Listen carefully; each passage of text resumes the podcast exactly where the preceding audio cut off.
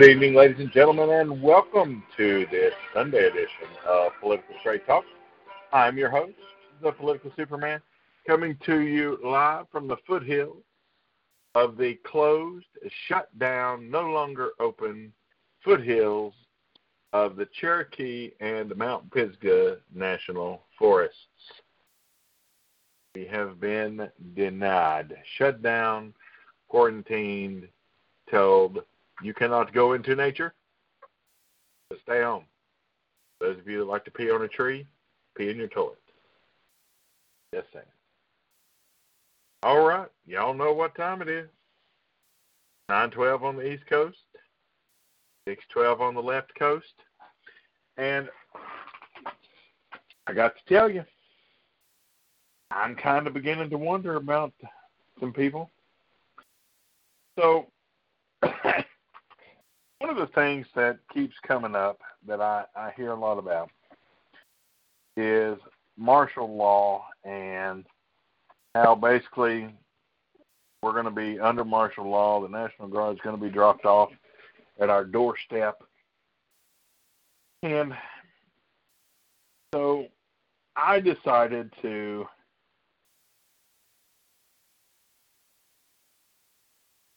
go ahead and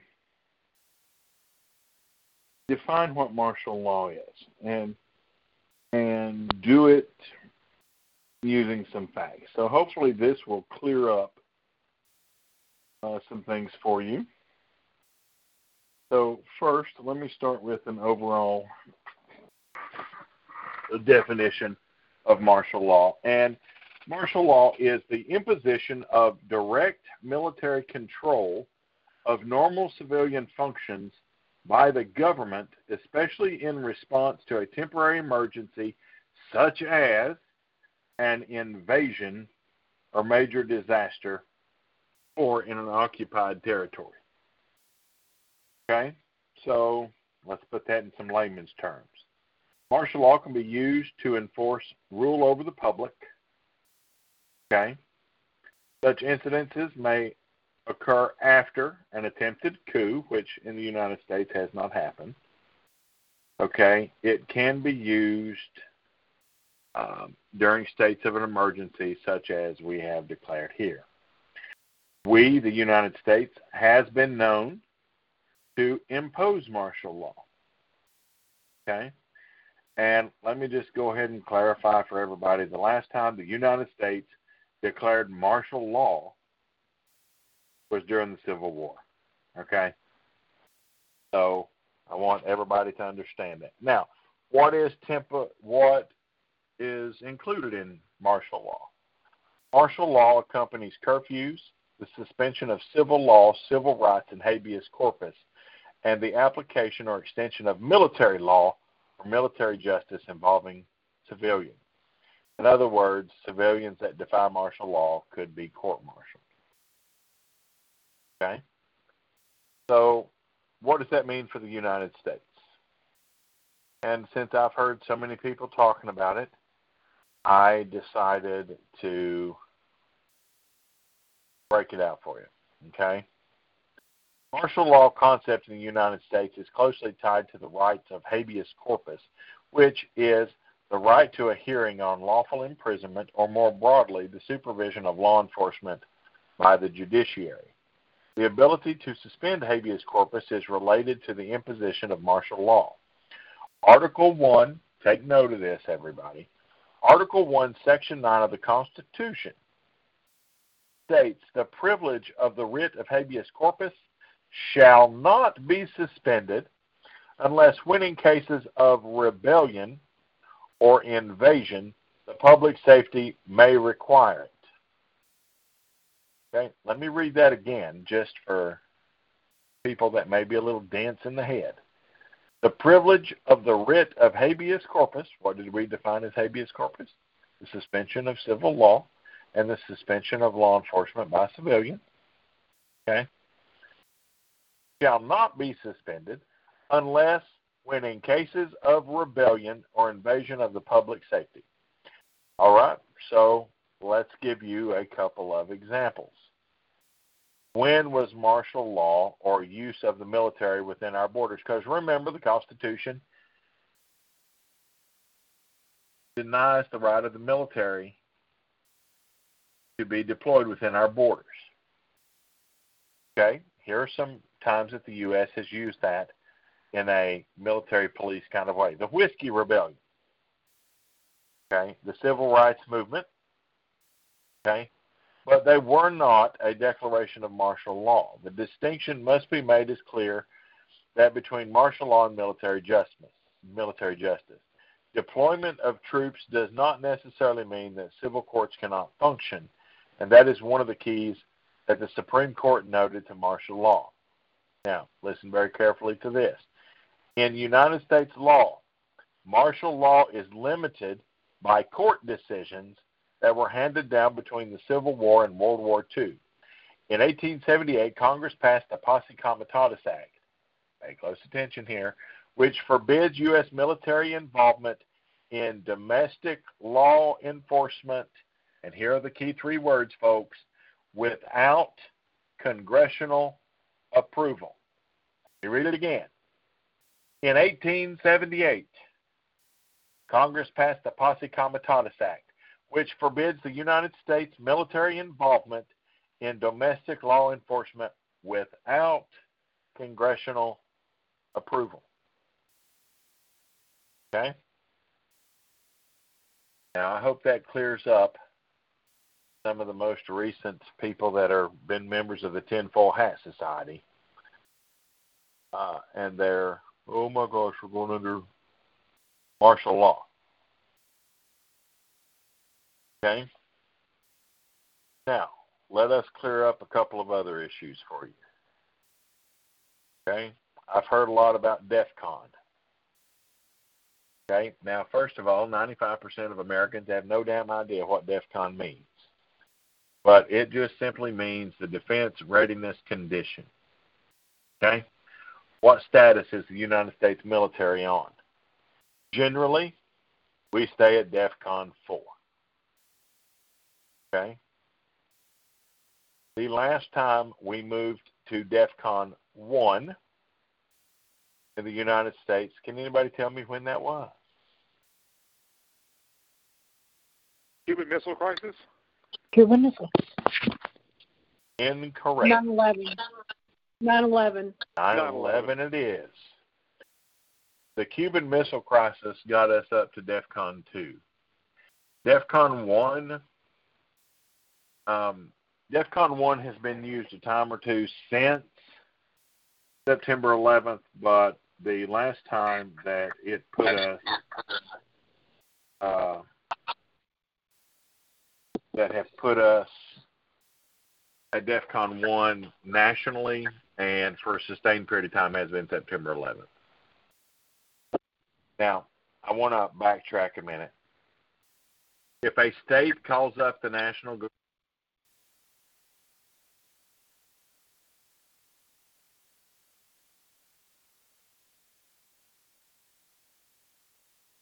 if the National Guard calls up, or excuse me, if the state calls up the National Guard, that is not martial law.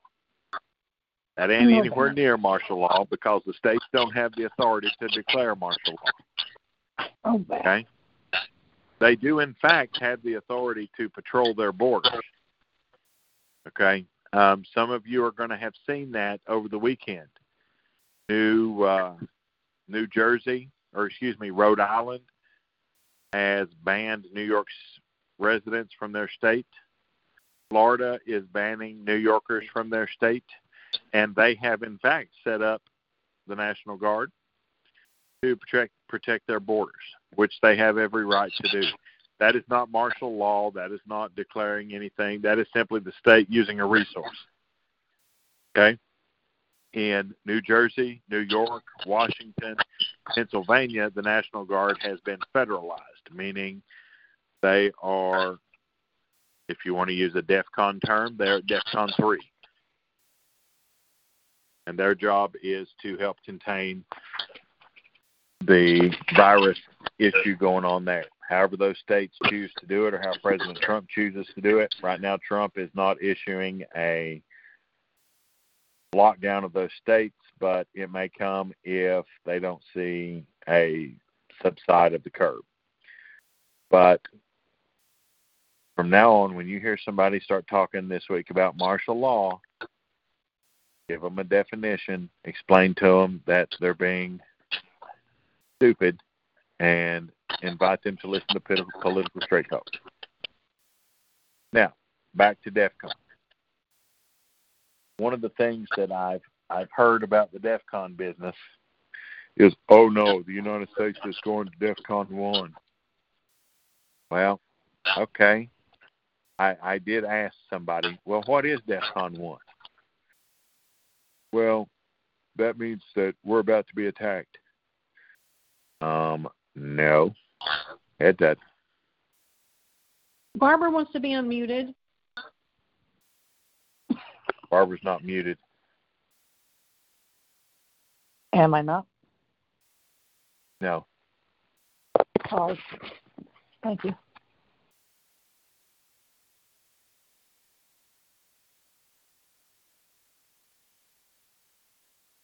If you're muted, you muted yourself. Okay. But as I want people to participate, I'll unmute them. Now, this whole DEFCON business, defense readiness. Um, the United States right now has a posture of DEFCON 3. They've kept that same posture. So I don't, you know. Some listen, I, I will tell you there are some idiots that would probably try the United States, but it wouldn't be very wise because we may have a little virus going on, but I promise you our missiles will still work. Matter of fact, I heard talk that Trump painted some of the missiles that says uh, they painted a gold T on it, and under it it says "says hi," and that'll be the last thing they see before they get blown up. But in all seriousness, guys, this whole martial law stuff, I'm so tired of hearing about that. Another one I heard about today, and it merits being addressed just because it was so asinine and stupid. So I saw a post today that said, while we've been having the coronavirus, the House Bill 1517 wants to require a national ID to be a firearm owner, wants to tax guns at 30%, ammo at 50%, and you must register in a federal database. Well, I went looking because that's what I do. First of all, House Bill 1517 doesn't exist. Okay, so whoever wrote that post didn't know how the House bills work. Secondly, states set their own laws for conceal. Matter of fact, if you'll notice, several states are going to open carry, one of which will be the state of Tennessee. Um, and the federal system can't require you to have a federal ID for nothing.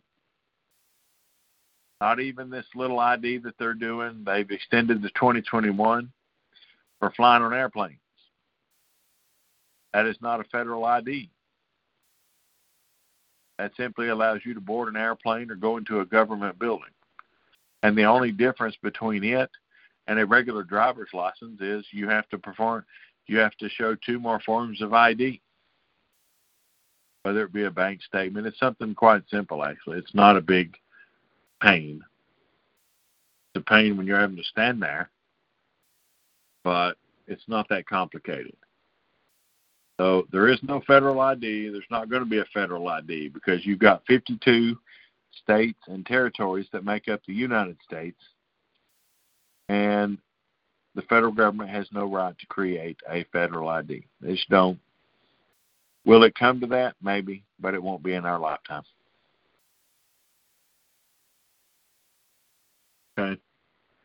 A couple other things that need to be addressed just for some common sense purposes. I've heard so many people the last couple of days on Facebook and otherwise talking about how this virus is just going to wipe us out. As of last night, this virus, just in the number of people that are infected, if you take the number of deaths, divide that by the number of people infected, you get a point zero zero one six. So that number may change today, but that's what it was last night. That means one one hundredth of a percent of people that catch the virus are dying. Every life is important, but 6% of people that catch the flu die. Do you see the difference? One one hundredth of a percent or six percent?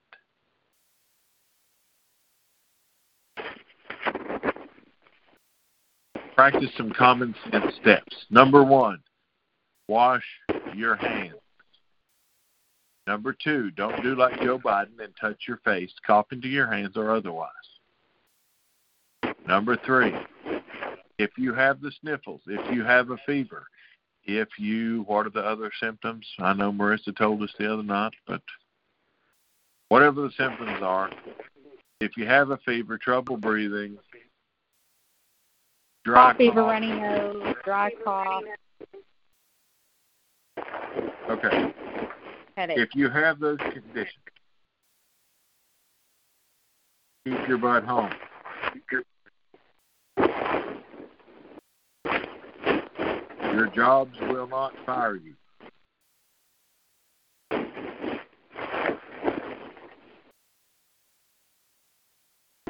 Okay. President Trump has extended our social distancing by 30 days, primarily because people didn't practice social distancing. So here we are. So to use some common sense. Mark, you got some background stuff going on. That right there, whatever that is, that's background.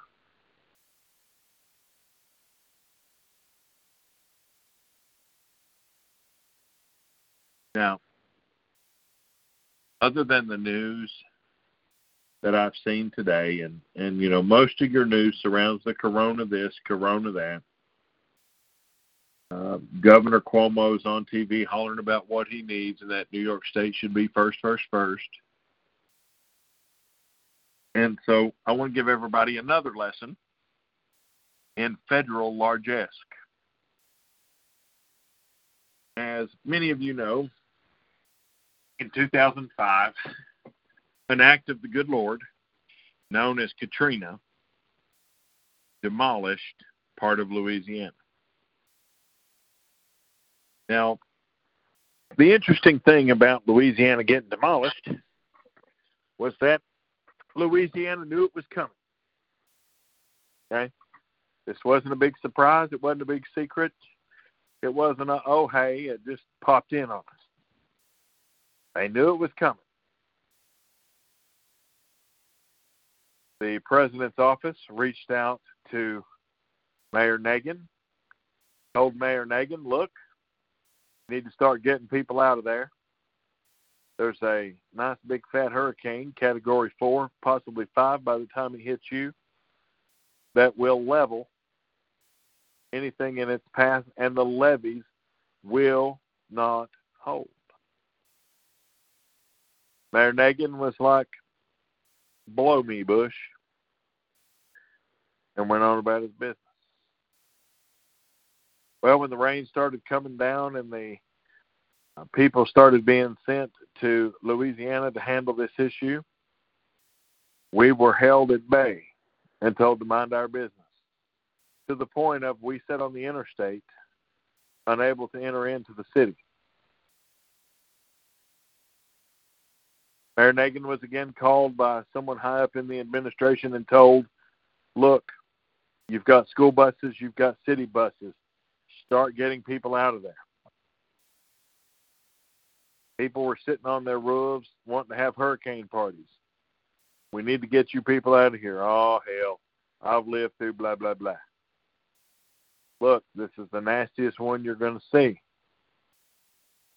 Well, here comes the hurricane. Hurricane, true to what the National Weather Service, the United States Corps of Engineers, and others predicted. Levees were breached, in some cases, levees smashed, entire parishes wiped out, people died. 48 hours after the rains had left, we are begging the governor, and I want to say her last name was Landrieu. Mark, you'd be better to know that. I don't remember her name. Landrieu, Landrieu. Blanco. It was Blanco. Blanco. She said, and I quote, I will do nothing that gives that effing son of a bitch Bush credit for anything. Ma'am, with all due respect, the president's not after credit. The president wants to help people. He's not my president. Um, yeah, yeah, he is. That's when you answered the phone the other day and he called, you called him Mr. President. Ergo, he's your president. Anyway, long story short, she wouldn't sign the order for disaster relief to come in. So you had trucks as far back as the eye could see running up, I want to say, is it Interstate 10?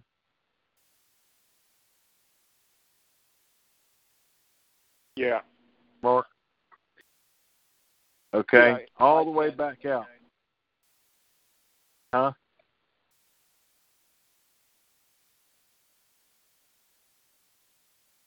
All the way back out, Interstate 10, you had trucks, mobile homes, emergency personnel, military personnel ready to go in. But because we couldn't get a signed declaration from the governor, we're planted. And then you hear, well, Bush didn't respond fast enough. Bush didn't do this fast enough. Bush didn't do that fast enough. But he did. To this day, and I'm assuming they're still there. They were there the last time I went through there. If you drive down Interstate 10, you will see fields where FEMA trailers still sit to this day that the federal government made available for people to live in. Three, four, five bedroom homes that put on their lots and planted. The government was going to pay to connect all the power, the water, everything needed to be done. It's going to be paid for by the feds. But yet you have FEMA trailers as far as the eye can see sitting down there rotting. Now, And why the is sad that? thing is they're still rotting. Right. They're still Now, rotting why in is that? places in Louisiana. Well, that was my point. And we're now 15 years down the road. And my point is this these states know these things happen. Louisiana knew it was coming, they chose not to prepare. Okay? New York, New Jersey, Washington State have all, every state in the Union has run whatever code it happens to be in your particular neck of the woods. Um, for the feds and incident command systems, it's code black.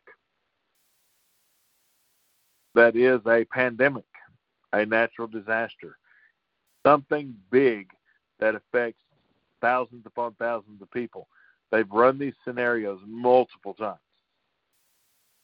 New York knew as early as 2015 hey, we are short on supplies, we are short on what we need. And the recommendation was to get them. Multiple states, Republican states included, decided to go get other things instead of buying the ventilators or buying the masks or buying whatever the case may be. And now they look to the federal government to bail them out. And Trump is like, well, we'll send you stuff, but it's not our responsibility to take care of your state. And as callous as that may sound, that's a true statement.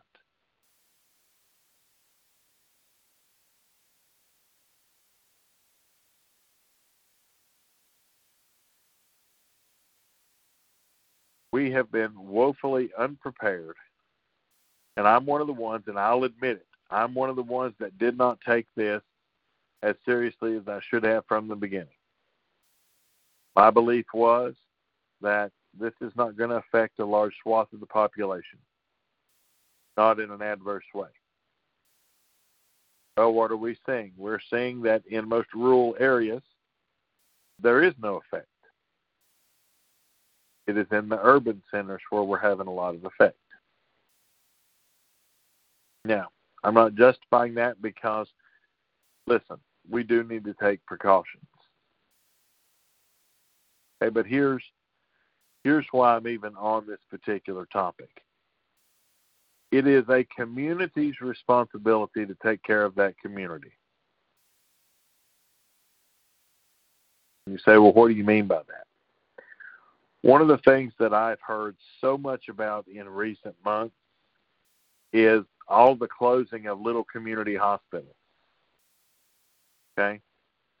I don't know if Arkansas has been hit with it. I don't know if Louisiana's been hit with it. I know that Tennessee has lost 15 of its regional hospitals. And these are little hospitals that have maybe 30, 40 beds they're not huge operations, but they service areas that are hard to get to.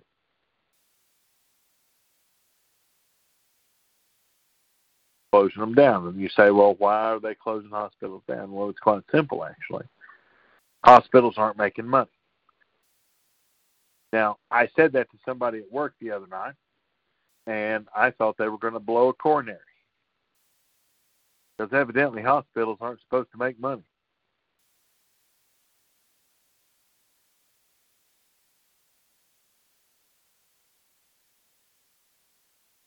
Think about this.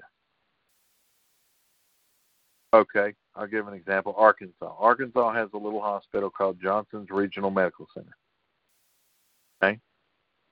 I love that hospital because that's where I met Amanda. And let me just tell y'all, Amanda was mean to me back then, just so y'all know. Very mean to me.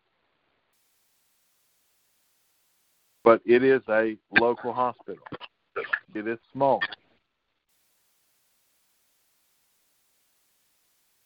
And if it had to take on huge non paying patients or it had to survive solely off of Medicaid, Medicare payments, it would not survive. Hospitals will not survive off of just Medicaid, Medicare. That's wrong. They don't pay enough. Okay, people that don't pay your medical bills, they're not going to survive.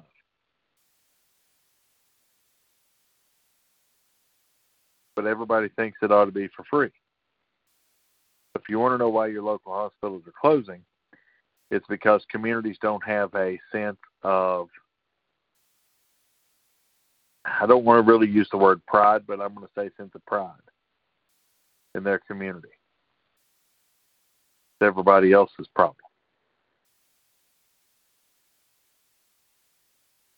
And this pandemic has gone to show that we have some deep flaws in our medical system that we need to fix from the supply chain on down the line. There's no reason that we should be waiting on masks for our medical personnel. No reason at all. Why is it that 3M and other companies that produce these things, why didn't they have them in stock? Anybody know why they didn't carry them in stock? I'll give you a clue. You've heard me talk about it with American Greetings and why they Well, lay because- people off for the first. because they probably were buying them from Japan and not an American company. Well, it has to do with the warehouse tax. Companies don't keep a lot of stockpile. Go ahead, Mark. It has to do with that. It has to do with legal legalese as well. 3M makes a lot of masks per month. Most of their masks go to the um, the contractors and the industrial side of uh, the spectrum. Mainly because if they send it to a hospital, if they have a shelf life of so many months or years, depending on uh, their sterilization pro- process or whatever, they're considered to be liabilities to 3M. So if, say, 3M makes 10 million masks per month that are allocated directly to the medical field, that's all they're going to make. They may make another 20 to 30 million more for the industrial field or the uh, the unmedical field, and that's because the legalese, the liability of those masks, fall upon 3M. Now, something that was done last week, I believe, was to limit the liability of 3M so they could produce more masks and they can ship out more of those uh, those masks that are needed by the hospitals. That's something that that Congress was looking into. I believe they it, it got through in the last few days, but that's one of the reasons why. Well, there there are there are some regulations, but one of the biggest things is the warehouse tax. When it comes time to pay the piper and people come through, you pay a tax on everything that's in your warehouse. And it's cheaper for companies to pay overtime to their employees than it is to pay the warehouse tax. And so now I'm going to flip it around, and I know all of you have thought about this, and there's a couple on here that's in the medical field. How do we prevent shortages like this from happening in the future?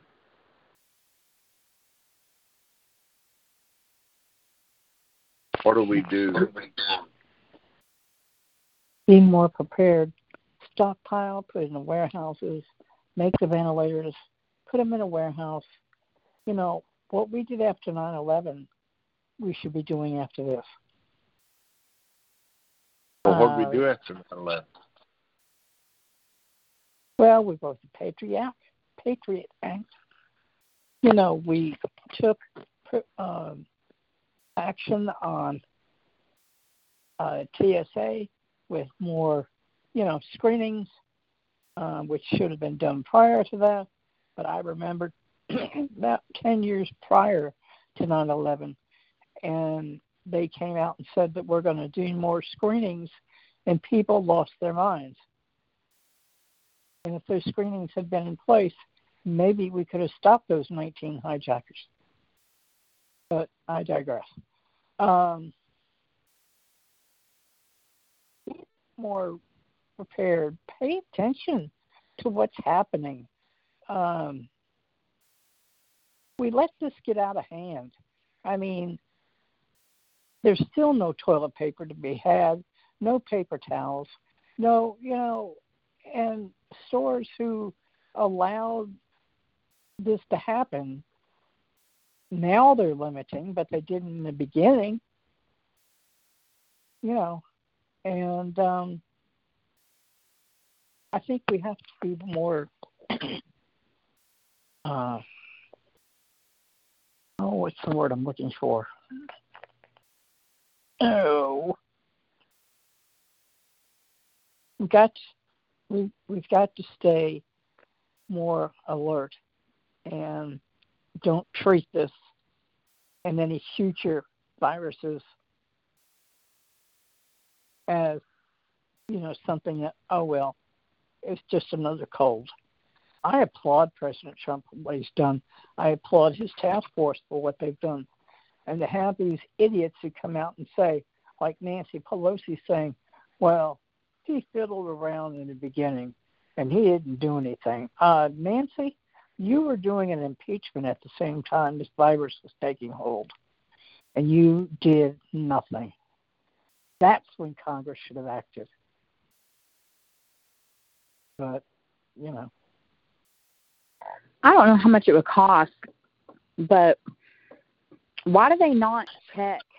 I mean, if we know that we have American citizens going over to other countries, um, and which I know a lot of them do for for travel for work and and things like that, but they need to have some type of process, um, almost like an onboarding when they come back to the United States, that they go through some type of, you know, two or three day process to make sure that health wise they're good before they enter back into our state.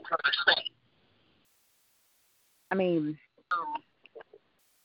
they kind of do that do that with like fruits and stuff. You can't bring fruits from another country into our right. country. Right. So all, all I'm saying is why why don't they do some type of process like that? And I mean, I would think that that would cost a lot less than it would doing like right now. We're talking trillions of dollars. Mm-hmm.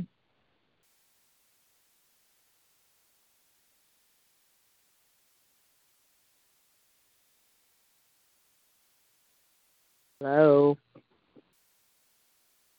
I think Yeah. we need to first of all stop stop making our products like uh, ventilators and masks and surgical gowns and things like that. Stop ha- stop importing that stuff. One of the problems we're having is we have China who makes a lot of our medical supplies, and they're using it because they've had the they had corona before we did. So we're looking for that stuff Yeah. in, in America. Well, what we're going to use what we what we have now, but we're still going to need more. Well, manufacturing plants in the United States is going to take them longer to set up to produce those items because they haven't been producing them in the past. We love the cheap label of China and uh, the Far East, when it comes down to brass tacks, we need things in this country first. We don't need a Right. to wait for a a trip from across the Pacific to get those supplies. Like ventilators. How many ventilators in the United States are made per year? It's probably not as much as the the Chinese uh, made uh, ventilators, same as the mask. There's a handful of companies in the United States that make masks. 3M is one of them. But how many of them, how many masks that nurses and doctors use come from China or somewhere around China where there's cheap labor?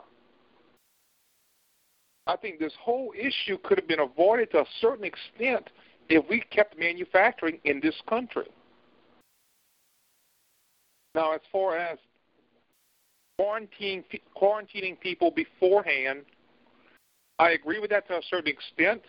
I, I I believe that if you're an American citizen, there should be some Ameri- some U.S. consulate somewhere that will say that has a kind of medical office that will test you before you come back before you come back to the states. I think if something like that was in place, this uh, this whole crisis could have been averted for the most part. But then, if people would have heeded the warning, and I mean on the state and local levels, because when Trump imposed the travel ban to uh, Wuhan and well, Wuhan and China. What was he met with? He was a racist. He was a xenophobe. Everyone and their mother went on television to make sure that they that their point that they disagreed with Trump was that was um, made known. There's even the governor of, of uh, California who's begging Trump for stuff now. The governor of New York who's begging Trump for stuff now. There's evidence of most leaders that are saying that went out and said that what Trump was doing was wrong, and that it was this and that. Joe Biden. I mean, there's a host of of, of people who made those comments.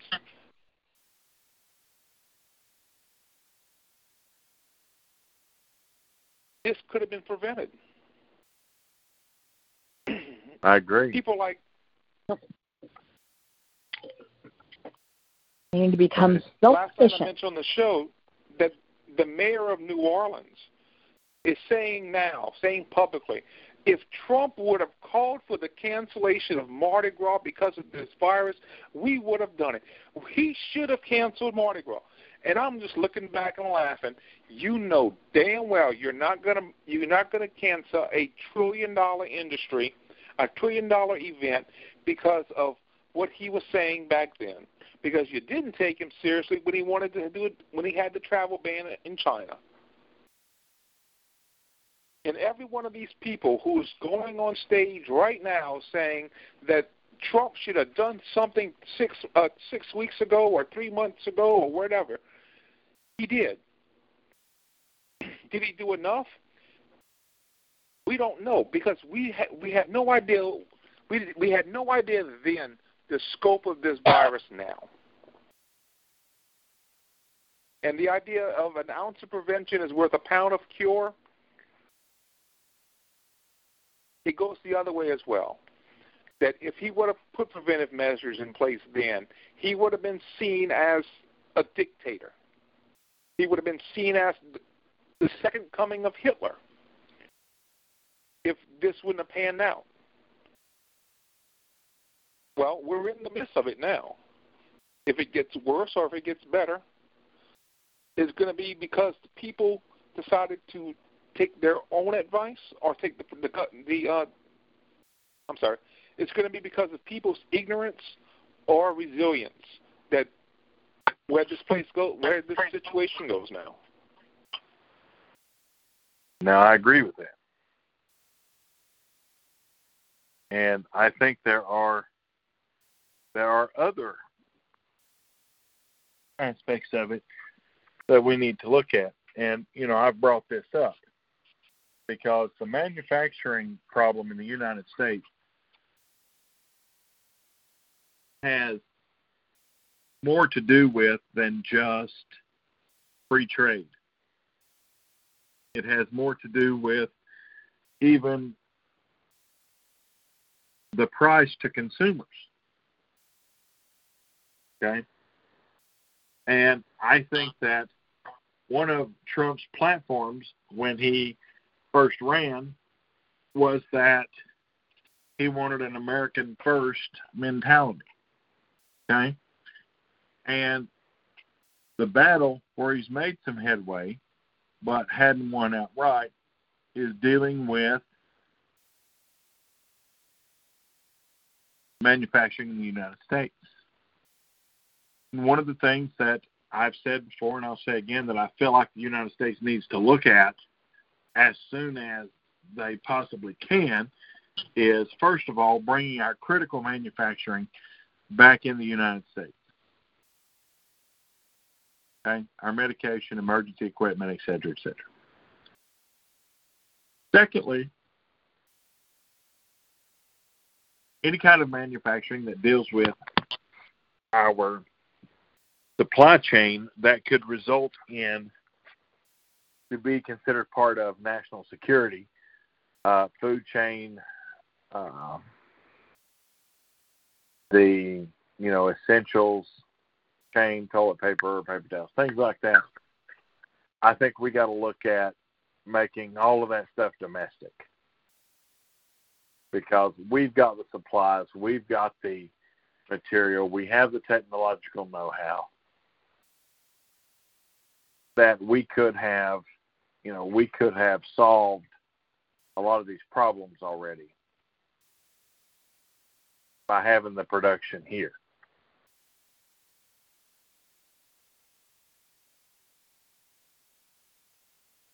All right. Anybody want to bring anything up on the topics that we've discussed so far? Any questions, comments?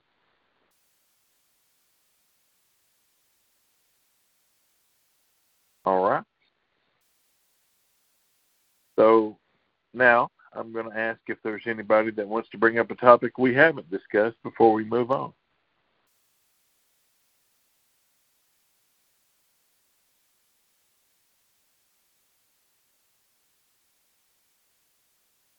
Well, everybody's quiet. With the president's social distancing order being extended by 30 days, those of you that were holding out hope, praying, down on your knees begging that school be back in session this year, um, highly doubt it. Gonna throw that out there for everybody. Highly doubt it.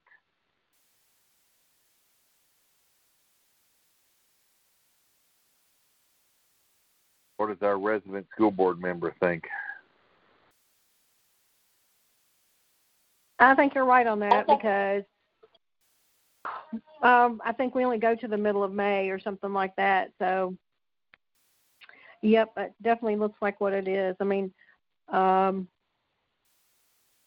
we're I don't know what other states are doing, but Tennessee really is piss poor on their contract with P, PBS. It's ridiculous.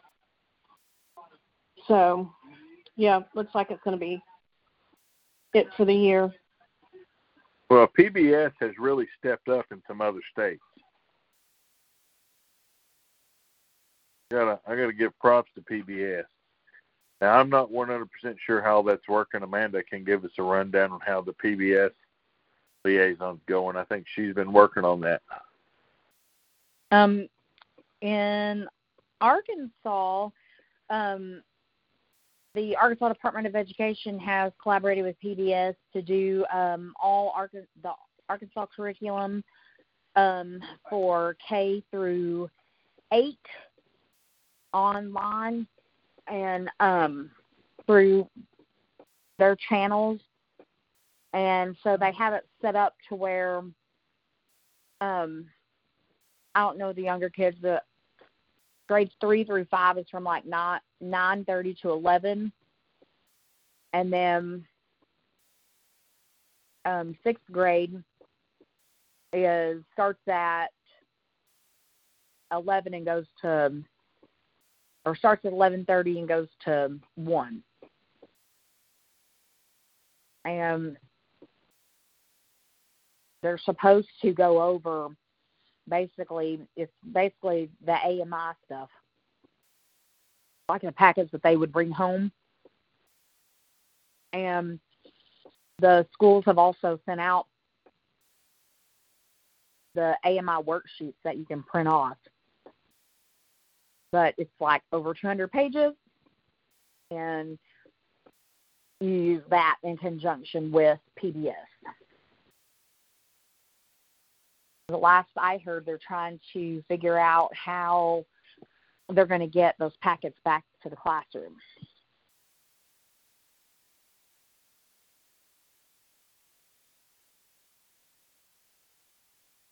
All right, thank you. I think that PBS has done a good job on this. So, for those of you that don't know, the Grim Sleeper, what they called him, he was the serial killer in California has died at San Quentin yesterday. They don't think it was any kind of foul play. It was Who? in death row. Huh? Who died? The Grim Sleeper is what they called him. We have a name. His name is Lonnie Franklin. Is that Hillary Clinton? No. Oh, so it's not Hillary. No, No. too bad. Franklin had been on death row since 2016 for the deaths of nine women and a teenage girl. He was linked to 14 slayings, including four women he was not charged with, and he may have had as many as 25 more victims.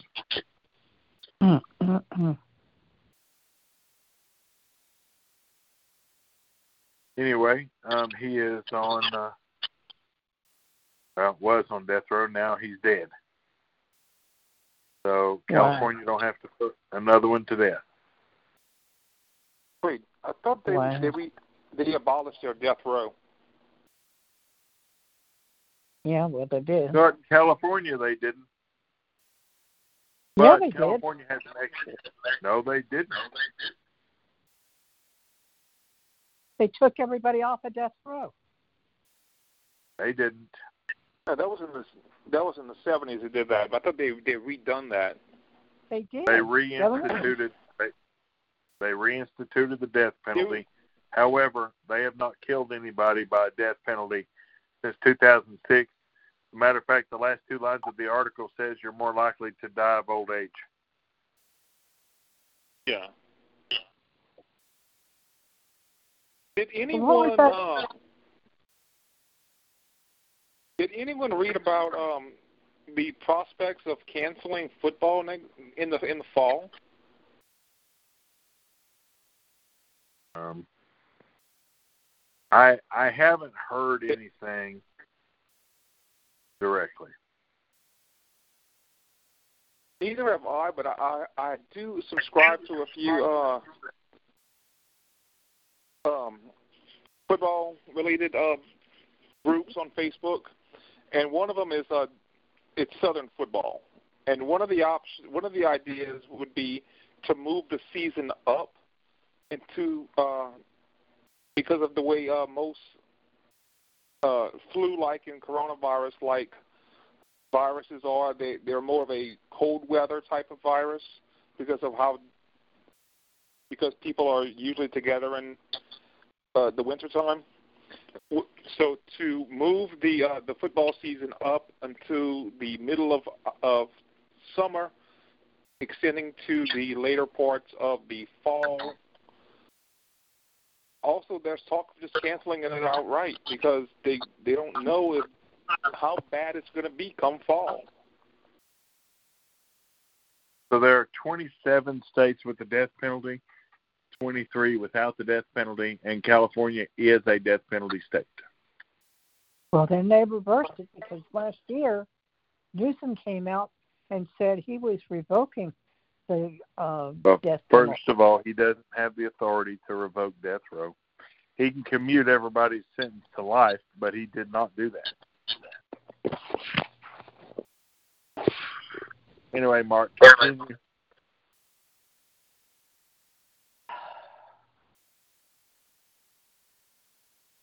About the football seasons. Yeah, it, there's uh, uh Kirk Herbstreit is uh from ESPN. He uh I know who made that mention that is. he believes that the yeah he believes that the season will not happen because of the concerns of coronavirus, and there's a few others that have that are feeling the same way. But for the most part, this will kill in uh, college football and college athletics as a whole if this doesn't happen. Because pretty much every uh, Division One school funds their entire athletic program thanks to um, to football.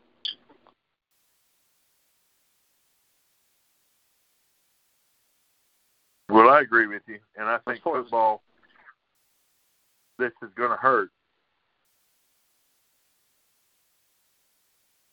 I think there's too much money involved for football not to happen. Even if it's played with no fans in the stands, because of the television contracts alone, it would the risk of players if you isolate the players well enough, there's a possibility that none of them will get sick. But on the other hand, the just the, the revenue from the television rights, say in in the SEC, we both have we both have teams in the SEC that we root for. Though the loss of that revenue it would be detrimental to an athletic program. I don't disagree with that.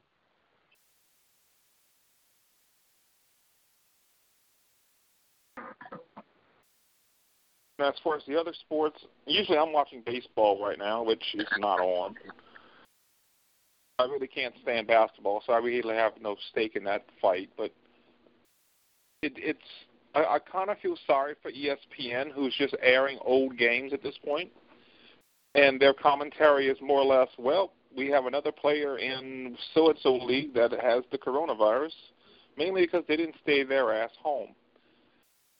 Other than that, ESPN is a uh, worthless little company now. Well, there was a joke going around saying, if you want to end this virus sooner, tell the South there won't be any football. I'm sorry. I think you're right on that. Oh, dead too. Well, I agree There's too. no NASCAR, is it? And All I right. can tell Any you there'll, there'll be more people. discuss? Go ahead, Mark. I was going to say there's, there'll be more people that that'd be upset with no college football than there would be with pro with with a uh, a lack of pro football, especially in uh, the South. Agreed. All right. Any other topics?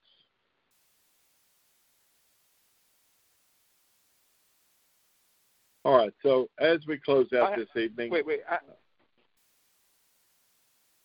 go ahead, Mark.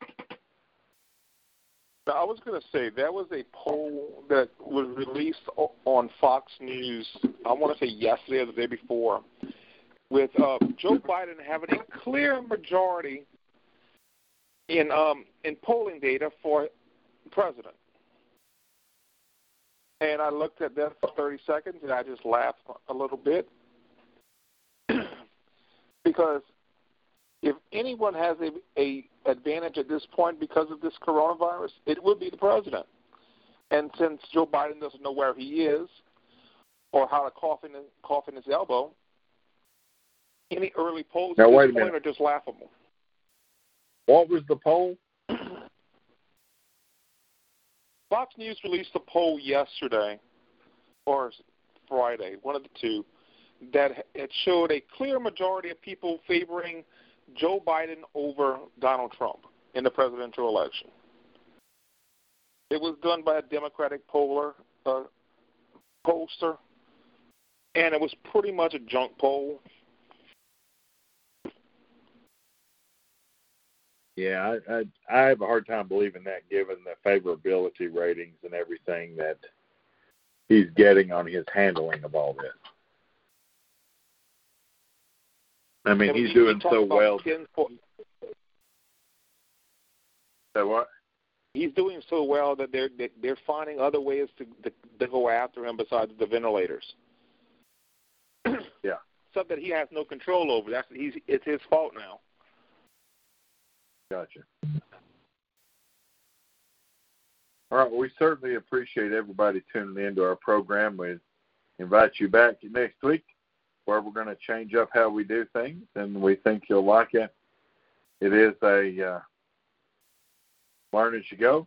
We're going to close the program out tonight with another music legend who is currently suffering from the corona. His name is John Prine, and we're going to take it away this evening with one of his songs called Donald and Lydia.